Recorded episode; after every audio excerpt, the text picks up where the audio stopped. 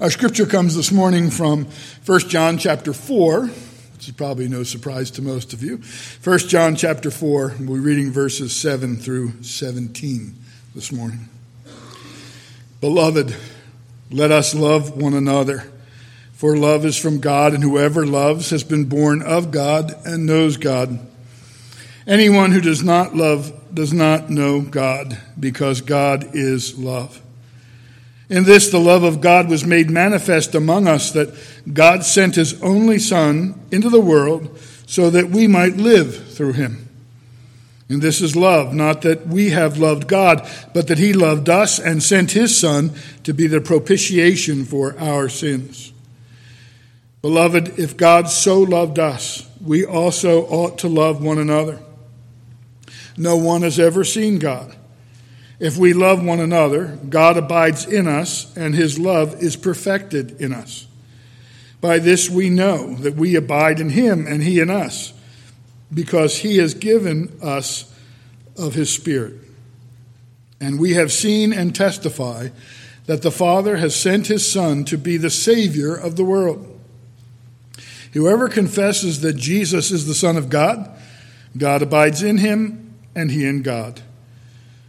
So we have come to know and to believe the love that God has for us. God is love, and whoever abides in love abides in God, and God abides in him. By this is love perfected with us, so that we may have confidence for the day of judgment. Because as he is, so also are we in this world. And may the Lord add his blessing to, our, to his holy and inerrant word. Let's look together to the Lord in prayer. Father, we seek now your blessing as we look at this passage together. Lord, we pray that you would grant that we might understand the nature of the love that you have for us and the compelling character of that nature that moves us and encourages us and calls us to love one another. Bless us, Lord, in the perusal of these things. May it be profitable to our heart and our life. For we ask it in Jesus' name. Amen. I'm going to start off with a quote this morning from John Witherspoon. As love to God is the first commandment, so, love to man is the second commandment of the moral law. We have our Lord's own authority for saying it is like unto the first. That is, the second commandment is like unto the first. And that love, which works no ill to his neighbors, is the fulfilling of the law. Everyone is ready to acknowledge that love to man is an important branch of practical religion. But many do not sufficiently attend to its inseparable connection with the love of God, and in particular with a sense of redeeming love or the love of God in Christ. If we take Dr. Witherspoon's statement here and we take it apart, it breaks down to this. The first commandment demands and calls for a dedicated love to God, the creator, the sustainer, and the savior of men. So the first commandment requires that a dedicated love to the one true and living God. The second commandment, Witherspoon says, is like the first. And he says that on Uh, with the authority that's given by Christ, who is the one who says that. The second commandment is like the first, and it requires a dedicated love to others based on one's love for God. Now, if we ask, well, what does likeness mean? We understand that's what Jesus said, and, and Witherspoon repeats it here, but what is this idea of likeness? What does that mean? The answer is this a resemblance to other things of the same kind. That's what likeness means the a resemblance to other things of the same kind. So you have this first commandment, the second commandment resembles it in its spirit, in its obligation, in its fulfillment. And it's used by Paul, this idea of likeness, when he's speaking of Christ in Philippians chapter 2, verse 7, a verse that's familiar to many of you. But he, that is Christ, emptied himself by taking the form of a servant and being born in the likeness of men. And there, that same word is being used there that he uses to describe the relationship between the two commandments. The point is, beloved, that despite the fact that many do not take it seriously, there is a strong resemblance between these two commandments. And the temptation is to look at the first commandment and say, well, that's the really serious one. Because we are to love God with all our heart and all our mind and all our strength. That's, that's the really serious one. And then there's this other one that is not quite as serious. And Christ is making it clear when he says that they're like, that it's just as serious. But the temptation is to not take it as seriously. But there's a strong resemblance, Jesus says, between the two commandments.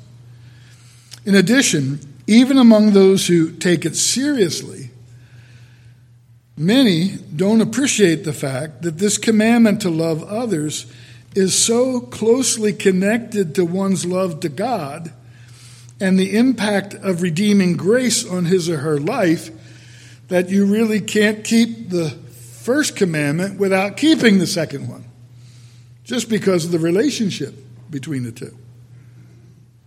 Now, why quote Witherspoon here to begin with today? Well, some of you will have already guessed that.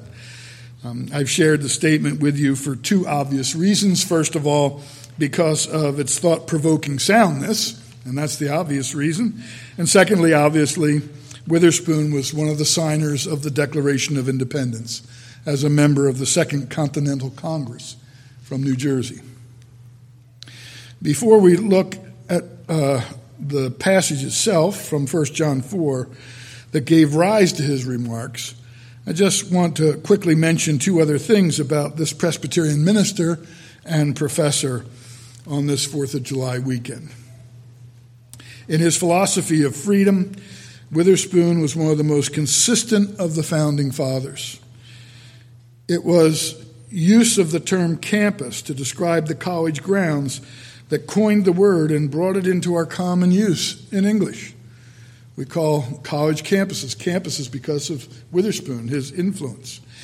When we say that he was um, one of the consistent, most consistent of the founding fathers, what is intended by that is his spiritual and doctrinal understanding of God's word was a part of his whole concept and idea of freedom and his whole concept of an idea of freedom influenced everything which he taught, and which was taught under him at Princeton or the College of New Jersey at the time. Witherspoon never led an army into battle, nor did he run for high national office after the War for Independence. But his influence was such that in his role as president of the College of New Jersey, now Princeton, he helped to educate a generation of leaders for the new nation. His students included the first acting president of the colonies, John Blair, President James Madison, a vice president, Aaron Burr, Henry and Charles Lee of Virginia. Ten of his former students became cabinet officers, six were members of the Continental Congress, 39 became congressmen, Three became Supreme Court justices, and 21 sat in the Senate.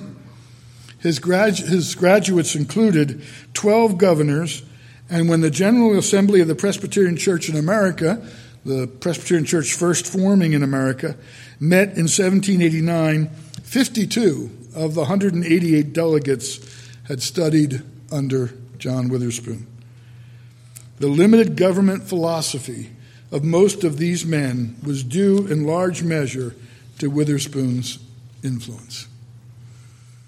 Now, As many of you know, the Declaration was passed today on July 2nd in 1776 in Congress, and then signed by the majority of the delegates on July 4th. On that day, Witherspoon addressed the Congress with these now famous words There is a tide in the affairs of men, a nick of time. We perceive it now before us. To hesitate is to consent to our own slavery. That noble instrument upon your table, which ensures immortality to its author, should be subscribed this very morning by every pen in this house. He that will not respond to its accents and strain every nerve to carry into effect its provisions is unworthy of the name of free man. For my own part, of property I have some, of reputation more. That reputation is staked, that property is pledged on the issue of this contest. And although these gray hairs must soon descend into the sepulchre, I would infinitely rather that they descend thither by the hand of the executioner than desert at this crisis the sacred cause of my country. So that gives you the idea of the spirit of this man. And that spirit is being driven by something that's underlying it. And what is underlying it is his concept of love to God and therefore to others. He's thinking about the blessings and the privileges of freedom and he's wanting to see them extended to future generations out of a spirit of love to God. It's a part of who he is as a man of God. So we turn now to 1 John chapter 4, and we read in verse 11 this Beloved, if God so loved us, we also ought to love one another. No one has ever seen God. If we love one another, God abides in us, and his love is perfected in us. By this we know that we abide in him and he in us, because he has given us of his Spirit. And we'll stop reading there to start with. There are three things that we want to be concerned with this morning. The first is this Men and women see the love of God in those who believe. Men and women see the love of God in those who believe. And that's being said by John in verses 11 and 12. If you look at verse 11, you'll see that John says to you and me, as those who are loved by God, that if God does indeed so love us, we ought to love one another. Now, practically speaking, as you think about those words, look at the fellow believer in front of you or beside you in the pew. And you don't have to physically do that, but you can look out the corner of your eye if you want. And you can see the one in front of you very easily. Your God, by His grace, fixed his divine love on that one that's sitting there near you before the foundations of the world. He did it out of his own free grace and then demonstrated that love for him or for her by sending his only son, the Lord Jesus Christ, to suffer and to bleed and to die for that one. So, what I'm saying is look at each other in those terms this morning. You're surrounded by people who have made the same profession of faith that you've made. Last week, you came together and you drank the cup and you ate the bread together. And now, as you look at each other and think about each other in this room as fellow believers, this is what we're talking about.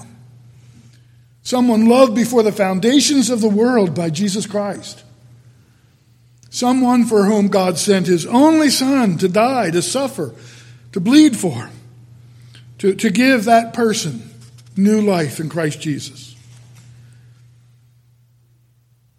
So the question is how do any of us, loved in that same way, dare not love our brother or sister in Christ? How do we dare not love anyone who has that same privilege and blessing by the grace of God? How do we dare do anything less than love them, knowing of Christ's love for them? How do we ever say, I don't like the way they look, or I don't like the way they act, or I don't like the way they talk, or I don't like this, or I don't like that? How do we ever say that? Knowing that they are in that place in the eyes of God.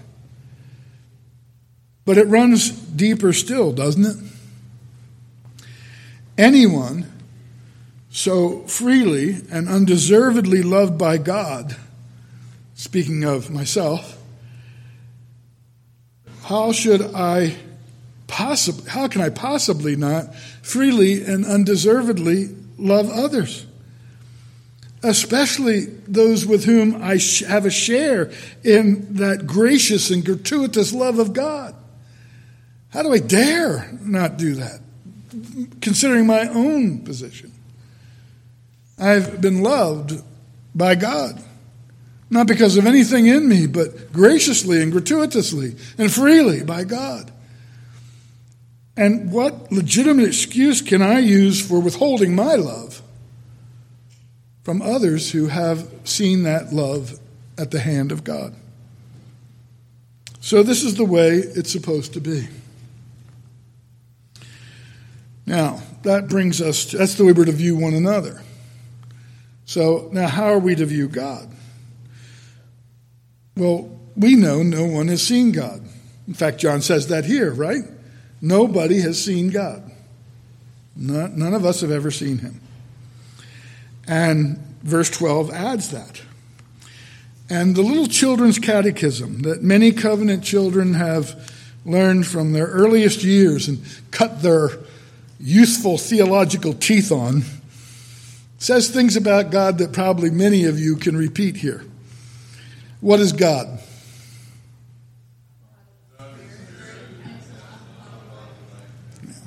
God is a spirit. That was kind of ragged, but you got the idea. God is a spirit and has not a body like man. Where is God? Can you see God? No, I cannot see God, but He always sees me. Very good. some good, some good uh, catechism students there. So we can't see him because he's a spirit and doesn't have a body like men, and so or women, and so we can't see him. But he is everywhere, and though we can't see him, he always sees us. Now, John is accentuating that point here. And he sort of is bringing out the same idea. Can we see God? No, no man's ever seen God. But then he adds this if we love one another, God abides in us, and his love is perfected in us. And what he's saying here is that though no one has ever seen God, they will see his love manifested in that love which we show to one another and toward others. This is, says John, the accomplishing or the accomplishment of the proposed end for which God has shed his love on you. Why has he loved you this way, so graciously and gratuitously? Why has he loved you so freely? So that you would bear witness to his love by loving one another and others. And in that, men would see the love of God by you loving them. That's how it's seen. Has any man ever seen God? No. So, how do we know he loves? By your testimony of love for each other and for others. And that's what communicates that message of love. He loved you so that you would show his love to others by your love for them. And he shows his love by you to them, so that they will show his love to others. And so, by his love shown by them to them, others will see the love of God. And then it will be seen in them, and they will show it to others, and others will show it to others, and others to others, and so on. And that's how the love of God is manifested by our faith in Christ, by our trust in Christ, by the love that is now born in us through Christ's love for us. Now, just to summarize that, the problem is that we don't have all the time in the world, nor the attention span to go back and describe in detail what love is and what it's not. But in summary, we can say this this love that we show to each other and to others is the love that seeks the greatest welfare of the one being loved. That's the nature of the love that Christ has shown to us. It sought the greatest welfare for us. And in our love towards others, that's our aim to show them the love that will, will bring them, will give them the, the greatest welfare. And of course, that is by meeting the eternal need that they have. A need that can only be secured in and by faith in Jesus Christ. It doesn't ignore or minimize sin, but it calls for confession and repentance, and above all, faith in the Lord Jesus Christ, who showed his love to us by sending his Son to die for us. There's so much more that could be said here, but I can't. I can only pray that the Holy Spirit will make all of that obvious in things that you know from your heart, um, things that are uh, plain to our hearts and our minds from the Word of God and what it means to love. But you exercise that love, which is described, in, for example, like in passages uh, like 1 Corinthians 13. And sadly, we, we make the mistake of taking passages like that and saying, well, this is how husbands and wives are supposed to love each other.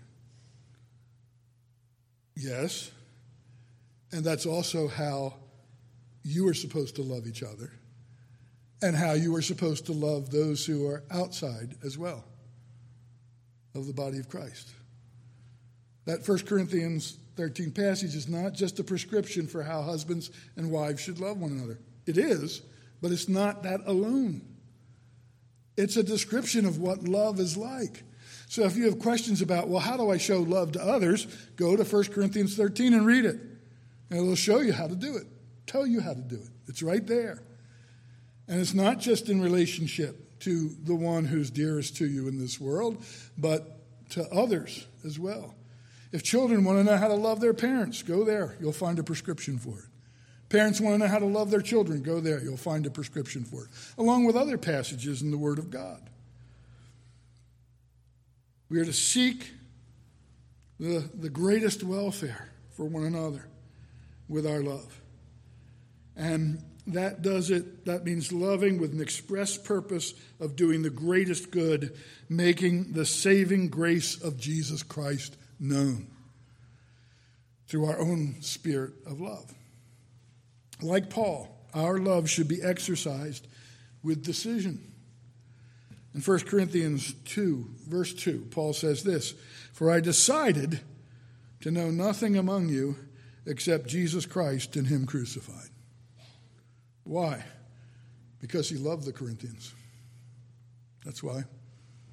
He loved them, and so he decided that he to know nothing else among them except Christ and him crucified.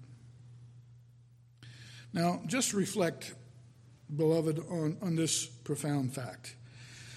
When your brethren and others see his love manifested in that love which you show towards them and towards others. This is, says John, the accomplishment of the purpose and design and end for which the love of God was shed on you. You were loved to love in his name. You were loved to love in his name. By this, all people will know that you are my disciples because you can recite the Westminster Confession of Faith by heart. Did Jesus say that? No. What did he say? By this shall all men know that you are my disciples if you have love one for another. That will demonstrate that you are my disciples. Now, secondly, true faith produces true love, and that's verses 13 through 16. By this we know that we abide in him and he in us because he has given us of his Spirit. And we have seen and testified uh, that the Father has sent his Son to be the Savior of the world. Whoever confesses that Jesus is the Son of God, God abides in him, and he in God. So we have come to know and to believe the love that God has for us. God is love, and whoever abides in love abides in God, and God abides in him. You can know, John says, that you abide in him because he has given you his Spirit. And this Spirit convinces you, and you testify to the fact that God has sent his only Son to be the Savior of the world. And whoever believes and confesses this concerning the Son of God does so by the Spirit, thus showing or demonstrating that God abides in him or her. And anyone who understands that and believes that shows or demonstrates that faith by loving his or her brethren and others. I demonstrate my faith in that, in that testimony of Christ's death for me by my love for my brethren and for others. That's what bears witness to it. Love for the brethren is the first thing that's involved here. In our mutual love for one another, we bear testimony to the world of our love for Christ in us. There ought to be compelling evidence of the Spirit of God in us in the way we interact with one another. And that begins in the home and spreads out into the whole fellowship of believers. This overwhelming spirit of love it's so important to couples as they build in their relationship with one another. My love, the fullness of my love, is demonstrated in my love for my mate in accord with God's Word. And I love them with the most compelling thing in mind their greatest welfare. And their greatest welfare is the peace and comfort and consolation of their soul in the Lord Jesus Christ.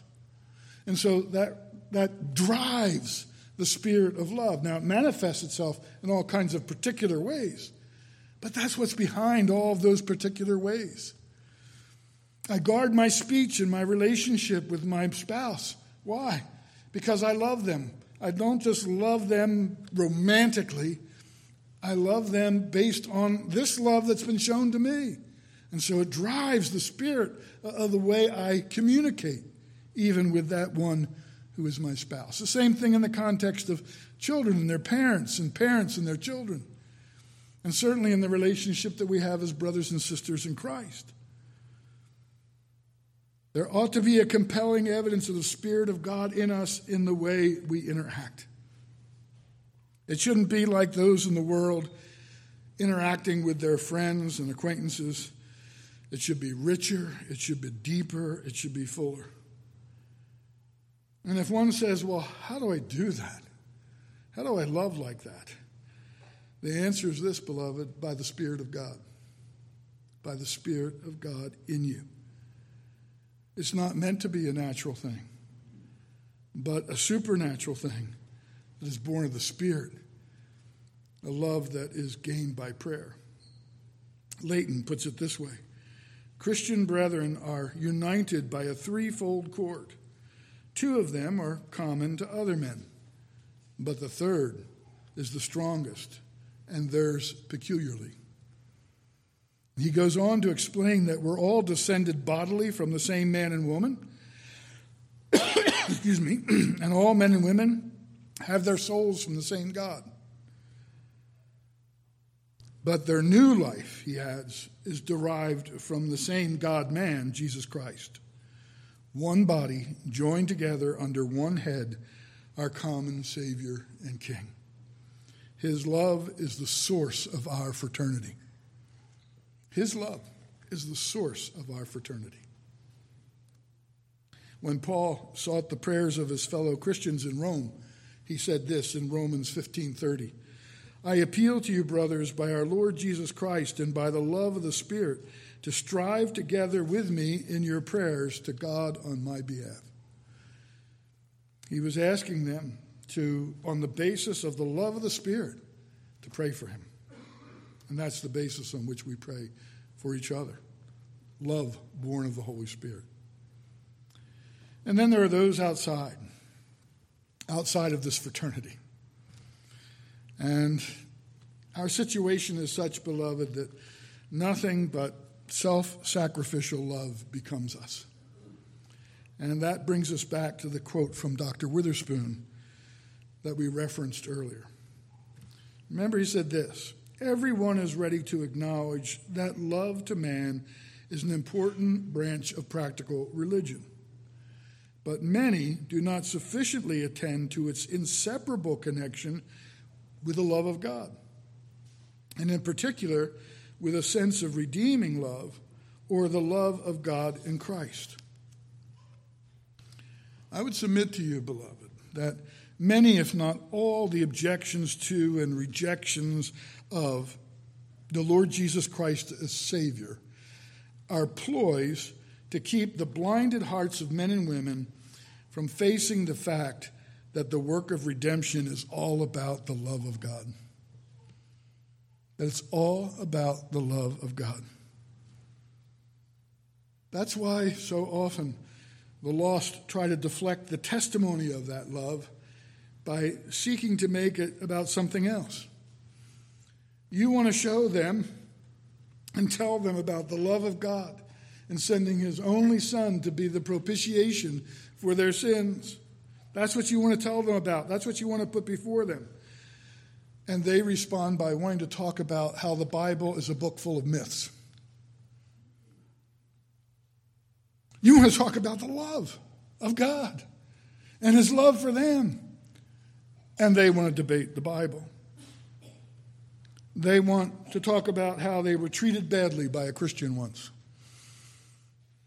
And therefore, they shouldn't have to hear anything about the love of God because a Christian treated me poorly, or a church, or they want to talk about the mean, punitive God of the Old Testament that they really don't know anything about, or about the hypocrisy of Christians. So here you are saying, I want to tell you about a love that's like no other love you've ever known or you've ever heard of.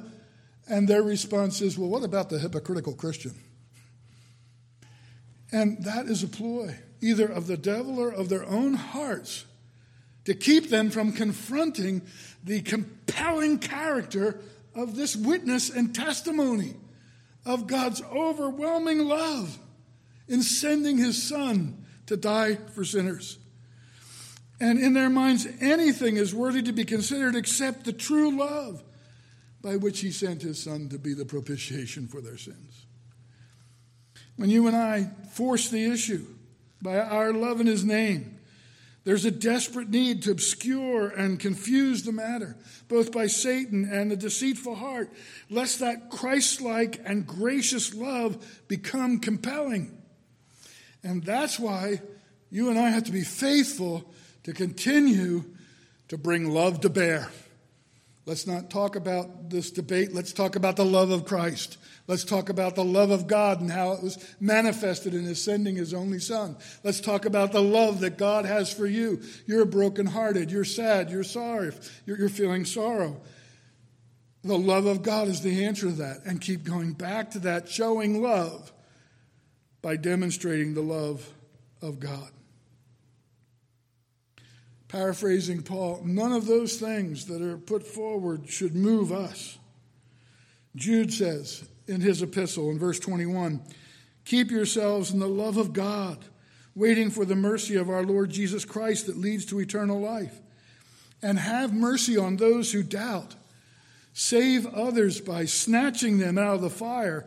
To others, show mercy with fear, hating even the garment stained by the flesh.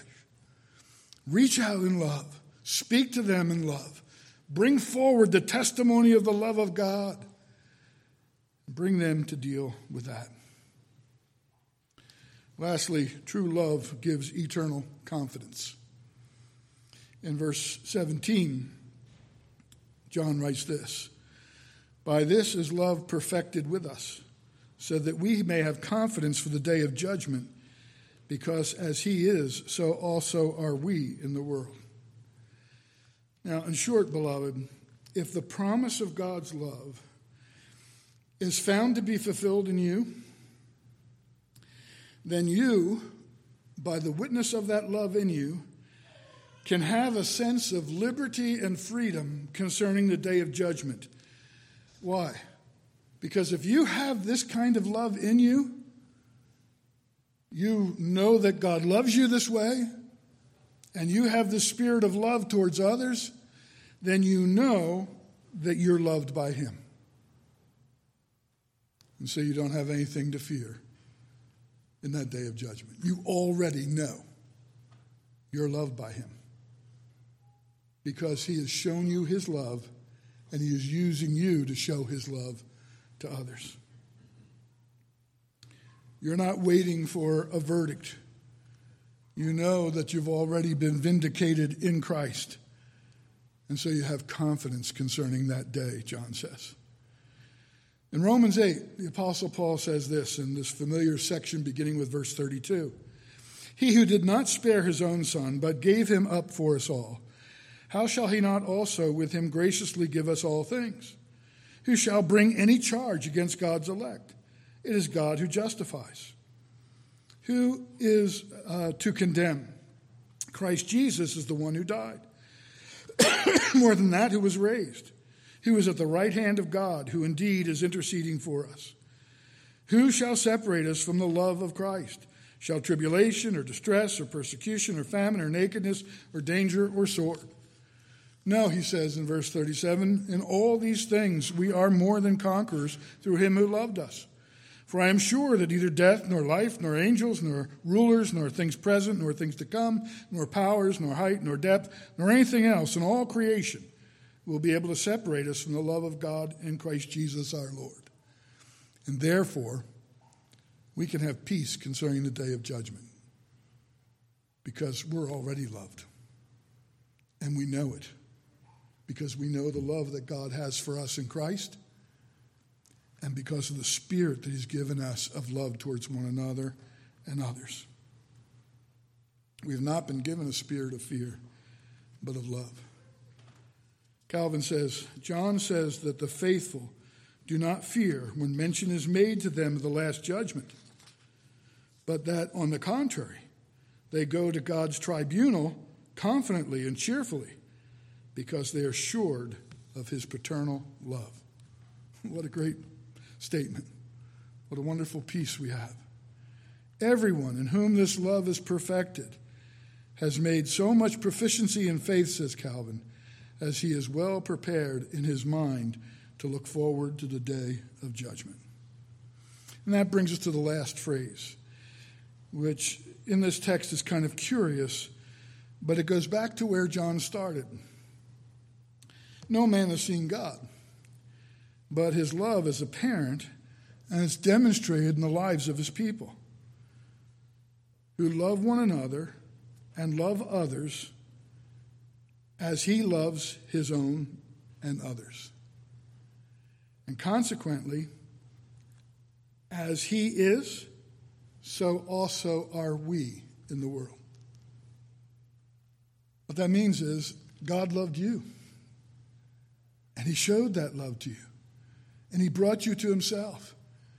And he loved you as strangers to him, even as enemies to him.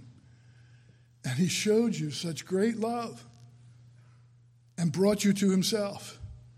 That's how he is in the world, rescuing the perishing.